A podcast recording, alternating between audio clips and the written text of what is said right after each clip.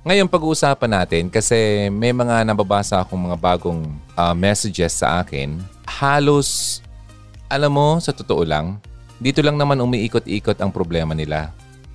Okay? Ano yon? Toxic relationship. Ah, uh, talang tinanong nyo yung hindi dumaan dyan ah. Okay, well, pag-usapan natin yan ngayon. Ano nga ba talaga ang toxic relationship? Ano yung mga signs? Ano yung mga impact sa atin? At paano ito ma-fix? Di ba? Ang toxic relationship ay isa sa mga problemang pinagdadaanan lang ng dalawang taong nag-usap o nagkamabutihan, okay? Na magsama. Mm. Okay. Nag-usap pala kayo ha. Well, alam mo kasi ang healthy relationship, ibig sabihin lahat ay gumagana. Ano? Parang katawan mo, healthy. Wala kang sakit na nararamdaman. Everything works, kumbaga. Siyempre, from time to time, may mga bumps on the road tayong pinagdadaanan. Nagkakasipon tayo, nagkakaubo, nagkaka-COVID. Hoy, makinig kayo ha. Meron pang COVID. Pag masyadong kampante. Okay, yung uh, isa sa kabandmates ng uh, pamangkin ko, naka-quarantine ngayon for two weeks. Okay? So, wag kampante ha. Hindi pa tapos. So, balik tayo dito. May mga bumps on the road. Pero, syempre, napagdadaanan naman yan ng lahat. Kaya nadadaan sa usapan, sa open discussion ng mga problema na lumalabas. At dahil na pag-usapan na, nagkakaroon ulit ng magandang pagsasama. Toxic relationships ay isang kwento ito. Different story ito. Dahil dito sa toxic na relationship na ito, magkakaroon ka ng consistent uh, feeling drained or unhappiness after spending time with your partner. According yan sa isang relationship therapist na si Joel Caraballo. Ah, na he says, may mga bagay lang dapat na magbago. Siguro ang relationship ay hindi na talaga maganda ang pakiramdam sa iyo. Hindi na siya enjoyable. Although, kahit na papano, mahal mo pa rin yung partner mo. For some reason, parang lagi mo pa rin nakikitaan ng mali ang kapareha mo. Kaya hindi kayo matigil-tigil sa pag-argue over minor issues. Kahit mga maliliit na bagay ay lumalaki. Minsan nga parang pagod ka na na makita ang mukha niya. Explore natin ngayon ang mga signs ng toxicity sa relationship at mga guidance at mga steps kung paano ito ma-recognize kung ikaw nga ba talaga ay nasa loob nito. Anong mga signs ng toxic relationship? Depende sa nature ng iyong relasyon. Ang mga signs ng toxicity, pwedeng hindi mo masyadong pansin or talagang kapansin-pansin. Sabi ng isang uh, author na si Carla Marie Manley, kapag ikaw ay nasa toxic relationship, hindi mo laging makitang madali itong mapansin yung mga red flags na nagsisilabasan. Pero may mapapansin kang mga signs na to sa iyong sarili, sa iyong kapareha, at sa iyong relasyon. Ano nga ba ito? Makinig. Kung nandito ka, nako, talagang makinig ka lalo pa. Sa mga kaka-join lang, ang pinag-uusapan natin ay patungkol sa toxic relationship. Okay? Number one, lack of support. Hmm. Ang healthy relationship ay nakabase sa mutual desire ng dalawa na mag-succeed sa lahat ng areas ng iyong buhay. Okay? Sabi yan ng isang author na nabanggit ko kanina. Pero, kapag ang mga bagay-bagay ay toxic na, lahat ng achievement ay nagiging competition. Diba? So, kumbaga kapag na-achieve mo isang bagay, ang tingin ng isa ay competition ito sa kanya. Sa madaling sabi, ang iyong samahan ay hindi na talaga maganda at positibo ang pakiramdam. Hindi mo feel na ikaw ay nasusuportahan at na-encourage. Hindi mo na siya mapagkakatiwalaan na masuportahan ka or matulungan ka man lang. Instead, mayroon kang impression na yung needs mo at yung interest mo ay hindi na mahalaga sa kanya. Nagkikir na lang sila kung ano ang gusto nila or gusto ng kapartner mo. So wala ka ng suporta. Lack of support. That's number one. Pangalawa, toxic ang iyong communication. Imbes na kindness ang nakikita mo, may mutual respect, most of the time ang iyong pag-uusap ay punong-puno ng sarcasm. Masyadong sarcastic na ang iyong kasama.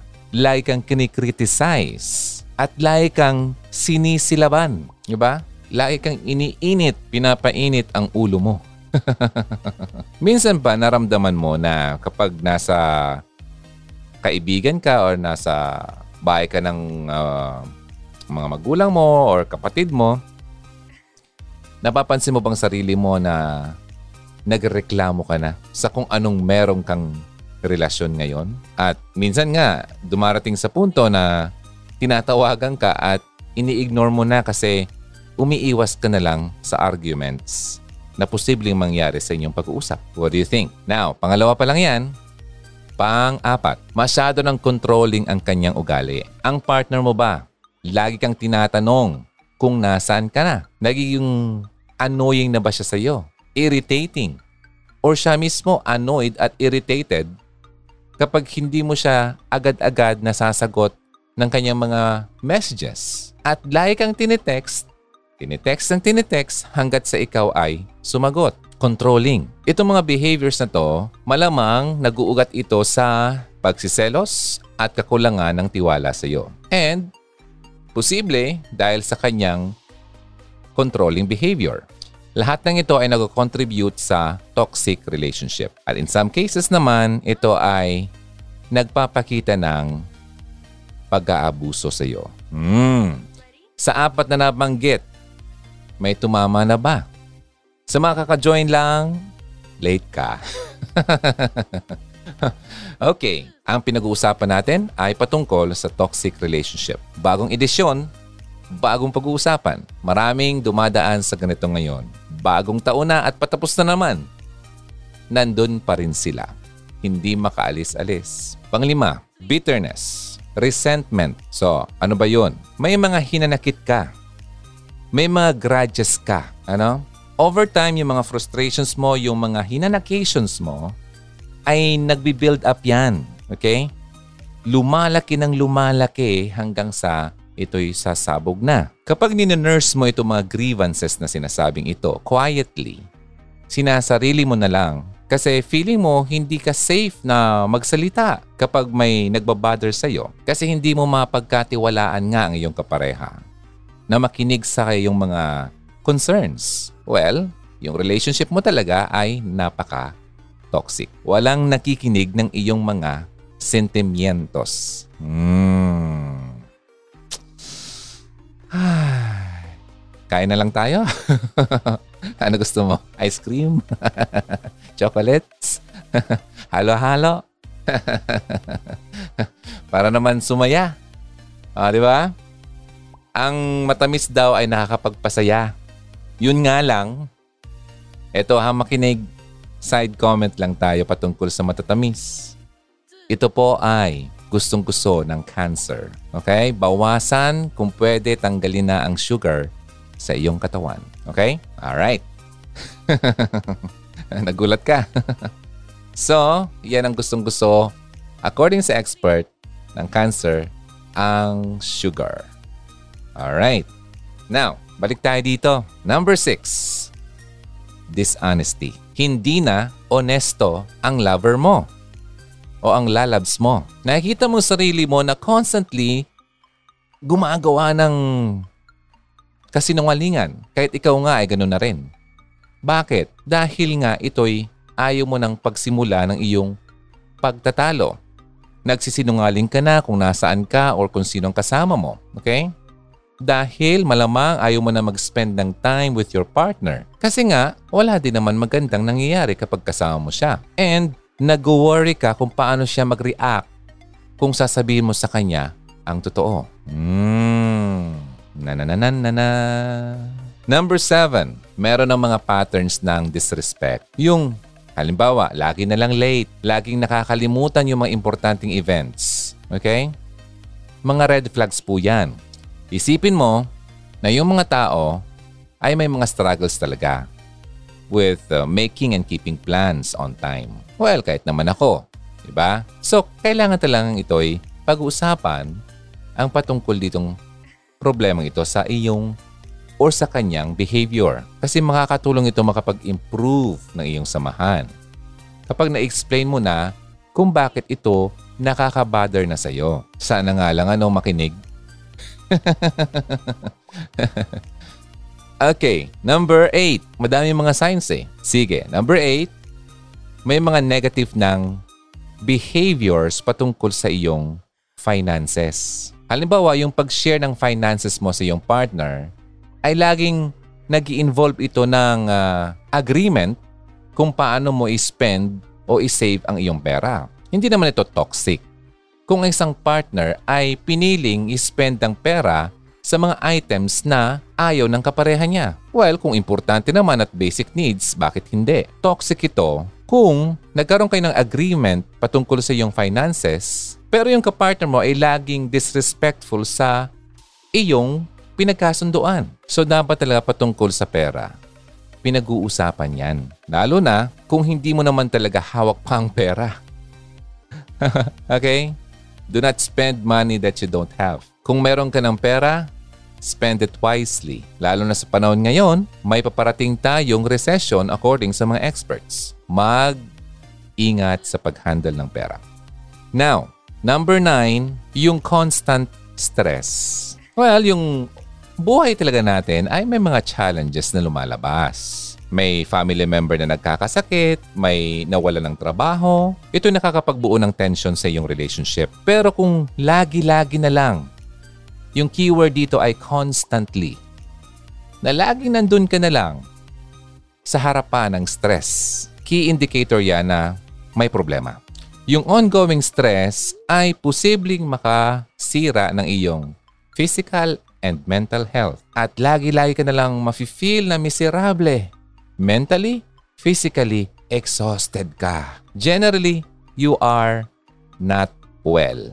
May kanta nga noon na Unwell, Matchbox twenty. Diba? Yun ang lagi mong nararamdaman. Ay, parang yan ang lagi mong nasasabi every time nagigising ka ng umaga. Number ten. Number ten, ignoring your needs. Lahat naman tayo may mga needs, di ba? Pero kapag ang kasama mo ay lagi na lang ito ini-ignore, may problema tayo, di ba? Malaking problema yan. Needs na nga, may problema na, ano pa kaya kung ibang bagay pa? That's a problem. Number eleven, lost relationships. Nag-stop ka na mag-spend time ng iyong precious time with your friends and family. Nakakalungkot yan. Nag-a-avoid ka na kasi ng conflict with your partner kasi, number one, malamang pinagseselosan niya. Or, ayaw mo na mag-explain kung anong nangyayari sa iyong relationship, sa iyong mga kaibigan at pamilya. Umiiwas ka na kasi ayaw mong pag-usapan yun. So, ang pag-worry mo about your relationship, it occupies so much of your time and that includes your free time na sana in-spend mo rin sa iyong family at kaibigan. So, nawawala ang relationships dahil sa iyong toxic relationship. Hmm. Next, number twelve, lack of self-care. Hindi ka na naliligo. Nakalimutan mo na maligo. Okay, joke lang. Sa relationship na toxic, may mga habits ka na nakakalimutan na. Yung self-care habits mo. Nag-withdraw ka na sa mga hobbies mo na lagi mong ginagawa noon. Nininiglect mo na yung health. Sinasacrifice mo na ang iyong free time. Nangyayari ito dahil ayaw mo na ng ano, away. Wala ka ng lakas sa mga activities na to kasi naubos na yung energy mo sa pag-consume ng oras mo sa isang toxic na kasama. Dahil yung kapartner mo lagi na lang dididisapprove ang lahat ng mayroon ka. Ang lahat ng pwede mo pang gawin. Di ba balik tayo kanina? Lack of support, number one. So ngayon, lack of self-care ka dahil nga doon. Hay. Katanghali-tanghali. Ano? Kumakain, nakakawalang gana. Okay. Okay lang yan. Pinag-uusapan lang natin para ma-identify mo siya. Ano? Number thirteen. You're hoping for change. Malamang nag-stay ka sa relationship dahil naalala mo kung gaano ito kaganda nung simula. Diba? Lahat naman ng panimula ay maganda. Sa una lang yan, sabi nila. Siguro, iniisip mo na baka magbago pa siya at yung mga actions mo magbago rin. Yun. Kaya, you're hoping for change. Umaasa ka na may magbabago. Number fourteen. Parang lagi kang naglalakad sa, ano, balat ng itlog. Ha? Kapag dinalakaran mo yung eggshells, parang napipisa siya, no? So, may kasabihan na sinasabing, I'm like walking on eggshells. Lagi ka nag-worry na baka may mag- lumabas na problema. Or, nag-worry ka kapag inilabas mo yung problema na baka ma-provoke mo yung extreme tension. So, you become conflict. Nag-avoid ka, okay? Na pag-uusapan ang mga issues na yan. Kaya sinasarili mo na lang. Cautious ka lagi. Lagi ka na lang nag-iingat. Parang lagi kang kukuryentehin kapag mali ang nagawa mo. So, posible bang ma-fix ang toxic relationship? Yan ang tanong. Is it possible? Maraming mga tao na nag-assume na ang toxic relationship ay katapusan na ng mundo. Pero, it's not always the case. Okay? Ano ba yung defining factor daw? Yung both partners, kailangan magbago. At kailangan talagang gustuhin na may magbago. Okay? Sabi nga nung expert, kung isang partner lang daw ang nag-i-invest para magkaroon ng magandang pattern or healthy pattern sa kanilang pagsasama, unfortunately, hindi ito mangyayari. One-sided, no? Ito yung mga signs na posibleng mag-work ang bagay na to. Acceptance of responsibility. Dapat mayroon yan. Kung parehas kayo ng partner mo, alam na ang relationship ay, well, struggling talaga at gusto nyo pareho na ma-improve ito, nasa tamang daan ka. Dapat nare-recognize nyo yung mga past behaviors na nakapag-harm ng iyong samahan. Ito po ay importante sa bawat isa. Nag-reflect ito ng interes, may self-awareness at self-responsibility na. Parehas kayo. Aware at feeling responsible na maayos ito. Parehas kayo na kailangan i-accept na dapat mag-contribute ang bawat isa sa pag-aayos nito. Dahil pareho kayo nag-contribute ng toxicity sa relasyon na yan. Di ba? Nabuo na. Naipon na. Next, dapat may willingness to invest. Hmm. Parehas ba kayo na willing na mag-invest, na mag-make up at maayos ang relasyon na yan? Well, good sign yan. Itong interest na to ay makakapagbuo ng mas magandang pag-uusap. Maset aside yung mga mga differences at maglaan ng oras para mag-spend ng quality time together. Oh, di ba? Ito yung mga paraan para maayos yan. Pero mangyayari lang ito if both of you are willing to invest. Next, mag-shift na kayo from ano, blaming. Instead na blaming, ikaw, ikaw, ikaw, ikaw kasi. Mag-shift kayo to understanding. Intindihin mo. Kung kaya mong ilayo ang pag-uusap nyo from sisihan at ituon ito sa mas pag-uunawaan at matutunan ang kapareha mo. Well, may magandang patutunguhan yan. Imbes na sabihin, ito kasi, ikaw kasi ang may kasalanan yan. Like ang ganito, ganyan, ganyan, ganyan. I-try mong ganito. Siguro na, na misunderstood ko. So, ganito na lang gawin natin. Naintindihan ko kung bakit ka ganito ang nararamdaman mo. Kung bakit ka nagalit. Paano ba natin ito maayos? Ganoon ang mga dapat na mga salitang gagamitin. Wala na yung turuan. Okay? Next, dapat open kayo sa tulong ng iba. Ayun naman kasi. huwag sarilihin. Nung isang araw nga, nakinig ako sa T N T, okay? Andun si Pastor Erich. Dapat talaga may counseling. Lalo pat kung nag-iisip kayo magpakasal, may premarital counseling. Okay? Mag-invest kayo dyan. Hindi yung mag-invest kayo kung ano yung magandang uh, prenup photo taking, kung ano man. Mag-invest kayo dito. Mas importante kasi ito kasi pang matagalang epekto ito. Bago pa kayo magpakasal, alam nyo na kung anong dapat nyong gawin. Kilalang kilala mo na kung sino ay yung pakakasalan. Baka naman nabibigla ka lang, iha. Iho. Wala nang bawian yan. So, importante ang premarital counseling. Mm. Yun, no? So, dapat open kayo sa outside help. Okay? Professional help, kumbaga. Yung mga taong talaga nakakaintindi niyan. Yung mga counselors. Kasi may mga perspektibo sila, mga unbiased opinion, neutral yan eh.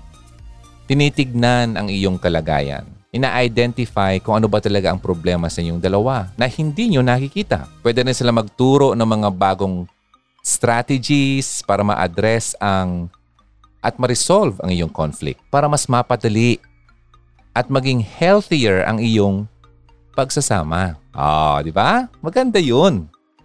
So, dapat open ka sa outside help. Alright. So, paano nga ba talaga ito simulan? Ang pag-repair ng toxic relationship, well, it takes time, patience, and diligence. Huwag tatamad-tamad. Kung gusto nyo talaga maayos yan, paglaanan niyo yan ng oras at sipag. Most toxic uh, relationships, sabi, ay often na nangyayari as a result ng ano, long-standing issues, yung mga nakaraan pang issues sa current relationship nyo. Yung mga unaddressed issues na hindi na pag-usapan, hindi na resolve from this relationship and also yung prior relationships nyong dalawa. Nadala nyo dito sa current relationship nyo. Oh, di ba? So marami na buo na ipon. Kaya importante talagang ma-identify yan bago pa kayo magpirmahan. Okay? Maraming masasayang na oras kapag itinuloy nyo yan na hindi pa kayo ready. Kaya, ano ba? Don't dwell on the past. Yung mga past events na yan, uh, yung mga problema na nakalipas na, hindi dapat kayo nakafocus doon. But instead, mag-focus kayo sa pag-ayos ng current situation and you move forward. I-resist mo yung temptation of yung like constantly going back, di ba? Referring back sa mga negative scenarios. Yung tinatawag dyan ay historical. Laging, ikaw kasi, yung nakaraan itong ginawa mo. Di ba? Last year lang ganito. Di ba? Nakala nun. Huwag nang balik-balikan yon. Kasi baka kapagbigilan ito ng mas maraming problema. Frustrations, lalo na. Walang magandang patutunguhan kung lagi kang nakatingin sa nakaraan. Well, sabi nga, hindi ka makakapunta ng patutunguhan kung hindi ka marunong tumingin sa nakaraan. Totoo naman yon. Pero patungkol dito, ay yung mga past na problema sa relationships, wag nang balik-balikan. Tignan na lang yon as a lesson, okay? Para mas mag-improve pa kayong dalawa. Dapat may compassion ka sa iyong kapareha. Kapag nakita mo yung sarili mo na gusto mo namang i-blame yung kapareha mo sa mga problema ang pinagdadaanan nyo ngayon, you step back. Tignan mo yung mga posibleng mangyari kapag ginawa mo yan. Wag mong idamay ang kapareha mo kung nagkaroon ka namang problema sa trabaho o nagkaroon ka ng drama sa iyong pamilya. Huwag mong idamay at dalhin dito sa current relationship nyo. Hindi yan excuse ng bad behavior. Okay? Mas maging better person ka. Mature. Wala siyang kinalaman doon. Kapag upset ka, kailangan mong i-share ito. Bakit ka naging upset? Pero huwag mo siyang idamay. Huwag mong i-criticize yung kapareha mo. Halimbawa, kapag hindi niya ginawa ang isang bagay sa bahay na dapat niyang gawin or na dapat na ganito ang gawin niya dahil ito ang gusto mo na hindi niya nagawa. Nakuha mo? yung preference mo hindi niya na-meet, huwag mo nang i-criticize. Tulungan mo na lang. Baka hindi niya alam. So, kung gusto niyo maayos ang relasyon, kailangan kayong magtulungan.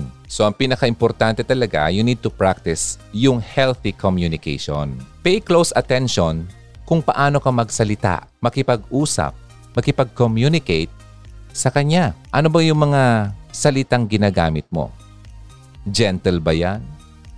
Sarcastic ka ba? Diba? Sabi nga, patungkol sa pag-aaway, a gentle answer turns away wrath, but a harsh word stirs up anger. Oh, diba? Kapag harsh yung word na ginamit mo, lalong magagalit. Pero kapag gentle ang iyong sagot, diba? Yung taong galit ay nahihimasmasan. Nawawala yung galit. Galit na nga eh, harsh pa yung salita mo, ay talagang sasabog kayong dalawa. Proverbs fifteen. Tandaan mo yan. So be gentle ha. Ang dila ay nakakasugat yan. Maging accountable ka. Diba? Ano bang accountable?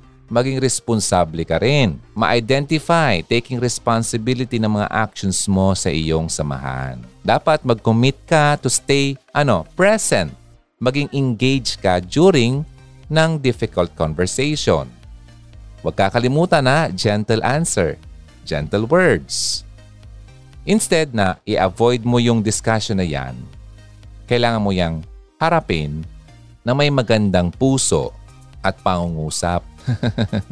Pigilan ang sarili. Now, sabi na sa narinig ko, lagi mong titignan ang love language ng iyong kapareha. Halimbawa man, patungkol sa ganitong sitwasyon, kung ang ugali ng kapareha mo ay may tendency na makapanakit kapag siya ay galit, then hayaan mo muna siyang mag-subside.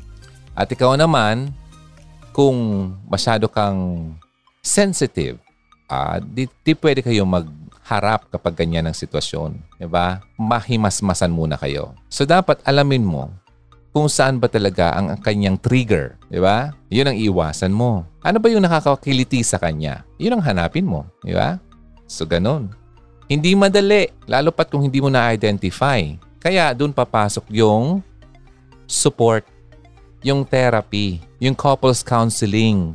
Kasi may mga techniques yan na pwedeng ituro sa inyo. So, sabi ko kanina, mag-invest sa counseling. Kung gusto niyong maayos yan, di ba? Now, eto naman, patungkol naman ito sa pag-heal individually. Importante kasi na bawat isa sa inyo, sa atin, individually ay ma-determine kung ano ba talang kailangan ng isang relasyon at kung ano yung mga boundaries mo. Kahit na feel mo na alam mo na yung mga needs mo at boundaries, kailangan pa rin i-revisit. Okay? At i-share mo ito sa iyong kapareha. Ano ba yung needs mo? Ano ba yung boundaries mo? Dapat alam niya yan. Good step daw yan, sabi. Ang pag-usap patungkol sa iyong mga boundaries. Flexible naman yan, di ba? Kaya importanteng i-discuss mo yan with your partner. Kapag ang pag-rebuild ng damaged relationship ay nag-offer ng good opportunity na ma-re-evaluate kung paano ba talaga, okay? Maayos ito at anong nafe-feel mo. Sa mga nangyayari, kailangan yan talaga ng communication at physical intimacy. Uh, baka naman kasi hindi na kayo sweet, nakulangan sa asukar. Pero wag masyadong sobra sa asukal. Ha? Yung, when I'm talking about asukal now, yung talagang sugar na nilalagay mo sa tinitimpla mo. Okay? Hmm. Katulad nito, nagkakape ako. Wag masyadong madami. Pero yung sweetness sa iyong relationship, nako, damihan nyo. Lalo pat mag-asawa kayo. Wag daw, anong tawag doon? Uh, pigilan. Wag mong, tawag dito? Yung tinatawag sa Tagalog na ipagkait. Ayun. Wag mong ipagkait yan sa iyong kapareha. Ang magandang uh, sweetness na yan. Physical intimacy. Hmm. Mag-asawa ha? Mag-asawa. Yung mga mag-shota dyan, nako, nagkakamali ka na kapag pumasok ka dyan. Ha? Yung mga ginagawa nyo na hindi pa naman kayo mag-asawa, ay lugi ka dyan. Hmm. Yan. Ibang usapan yan. Pero sa aking experience, ano, dyan pumasok ang aking problema. Dyan ako nagkaroon ng malaking problema. Kasi ginawa ko yung mga bagay na yan na hindi pa dapat. Yun nga, nagkaproblema ako dahil doon. Yung mga bagay na hindi dapat gawin ng isang magkasintahan ay pinasok ko. At yun, doon nagka-sira-sira ang aming samahan. Diba? Kaya iwas ka dyan. Yung sweetness outside marriage. Ah? Hmm.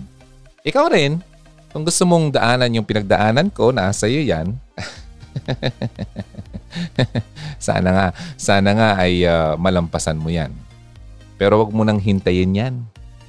Nako, malaki-laking mahaba-habang sakripisyo yun. Mabuti na lang. Sobrang bait ni Lord ay nalampasan ko yan. Hugs. Lagi mong tatandaan na hindi ito magbabago overnight. Okay? Hindi ito basta-basta magically na maging okay the following day. Mm, di ba? Ang toxic, alam mo ba, ang ibig sabihin niyan ay poisonous. Poison. Pinopoison niya ang peace at ang ating ability na ma-enjoy ang isang tao. Ang isang toxic relationship ay bibigyan tayo ng feeling of exhaustion, frustration, at sa ibang cases naman, depression. Ang toxic relationship can affect ano, partnerships, kahit na business partnership pa yan, team, at syempre, ang iyong pamilya.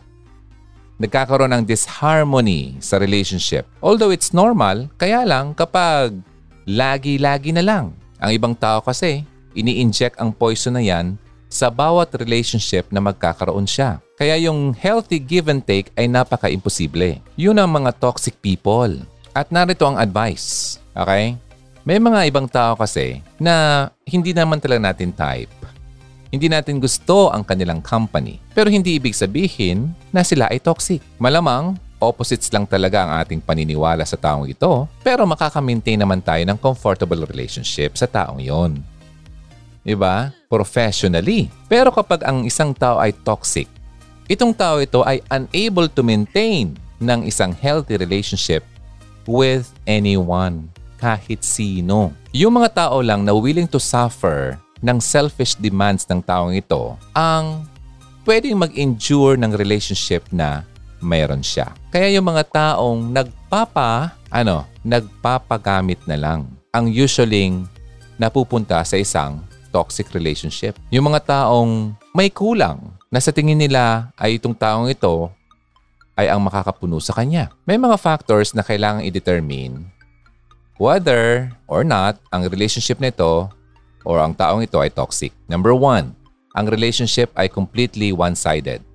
Oh, in favor doon sa toxic person lang. Selfish kasi, di ba? Violation yan sa sinasabi sa Bible. Do nothing out of selfish ambition. Di ba? Rather, in humility, value others above yourselves. Mm, not looking to your own interest, but each of you to the interest of the others.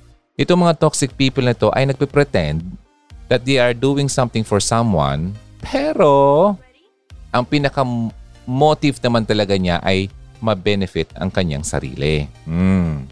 Diba? So yun yun. Next, lagi may drama sa isang toxic relationship. Lagi may tanggal, kumbaga. May mga lies, fabrications na mga usapin. Ang dami-dami-daming problema. Bakit? Kasi itong toxic relationship na ito ay pinamumunuan ng isang taong toxic na nag-enjoy na i-complicate ang buhay ng ibang tao. Aha! May something wrong sa kanya. Pangatlo, lagi siya ay tama. Always tama. Hindi siya nag-agree na siya ay mali. May pride at may fake humility din. Feeling mo, may humility pero hindi naman totoo. Ang pride goes before a fall. Sabi yan sa Bible. Nako. Kaya wag ka maging prideful. Kung nasa toxic relationship ka, ang distraction na yan ng toxic person ay dahil na rin sa kanyang pride. Itong toxic na tao ito, sa ibang tao ay maganda siya. Charming siya eh, sa iba. Kaya ang tingin sa kanilang ibang tao ay mabuting tao. Pero pagdating sa inyong dalawa, iba ang kwento. Di ba? Na-feel mo yon? Na napakabuti niya sa iba pero pag kayong dalawa na lang ay ibang-iba na siya. Nasa maling tao ka. Ang mga toxic na tao ay uh, pa-victim. Pa-victim siya. Feeling niya, siya yung biktima. May self-pity. Di ba? At ipinapalabas niya na ikaw ang may mali. Ikaw ang lumalabas na may mali. Dahil nga sa ibang tao, charming siya, di ba? Oh, so nakuha mo yon. Yung mga taong nasa loob ng toxic relationship with a toxic person usually end up looking like the bad guy. Ikaw na yung lumalabas na bad, na masama. Itong toxic na tao ay sinungaling. Yan ang pinaka... una niyang ugali. Walang katotohanan sa taong yan. Sabi nga sa someone, may instruction doon na dapat umiwas ka sa mga taong katulad niyan. Wicked fools. Diba? Blessed. You are blessed when you do not seek out friendships with them or to listen to their counsel. Yung mga toxic people ay pasok dito sa kategoryang ito. Hindi sila kontento. Nasirain ang kanilang sarili, kaya naghahanap sila ng ibang taong sisirain din. Alam mo, you cannot change a person. Lalo na itong toxic person na to. Lalo na kasama mo siya sa isang toxic relationship. Hindi mo matutulungan ang taong katulad niyan unless gustuhin nilang matulungan. Nakuha? So yun yun. People pleasers, ano ba, ang kadalasang nagiging biktima ng isang toxic na tao. People pleaser ka ba? Yan. Prone ka dyan. Dahil gustong-gusto mo na i-please ang ibang tao. At yan din ang gustong-gusto ng isang toxic na tao. Ang i-please siya. Alam mo ba? Minsan, mas wais ang isara na lang ang pintuan patungkol sa relationship. Hmm. Make no friendship with a man given to anger, yung wrathful man, laging mainitin ang ulo. Ay, kapag pinakasalan mo ang isang taong toxic, nako, yung relasyon nyo ay magiging toxic din, pati ang marriage nyo. Wala ka ng kawala dyan. Kaya nga, importante, sabi ko nga kanina, na magpa-counseling bago ka pumasok sa pagpapakasal. Kung hindi ka naman married sa taong na kasama mo ngayon sa isang toxic relationship, then it's time to say, bye-bye. Goodbye. Nako, no looking back. Tama na yan. Alam mo, Hugs, sa bawat sitwasyon ng ating buhay na nag-involve ng isang toxic relationship, lahat ng yan, ano man yan, ano man na problema mo sa buhay, isa lang ito, kailangan mo itong dalhin. Take the matter, this matter to God in prayer. Ipagdasal mo yan. I-cry out mo yan na i-receive mo yung mercy and grace. Mahanap mo ang grace sa Kanya at tulong sa ganitong panahon. Sabi nga, di ba? Cast all, lahat, all your anxiety on Him. Bakit daw? Because He cares for you. Isa lang ang totoong nagkikare talaga sa'yo. Sa atin. Si Lord lang yun. Kaya wag mong hanapin ang care na yan sa ibang tao. Kapag once na nahanap mo yung totoong care na hinahanap mo, pagmamahal at nahanap mo to sa Kanya, kahit wala yung iba, kompleto ka na. So ipagdasal mo.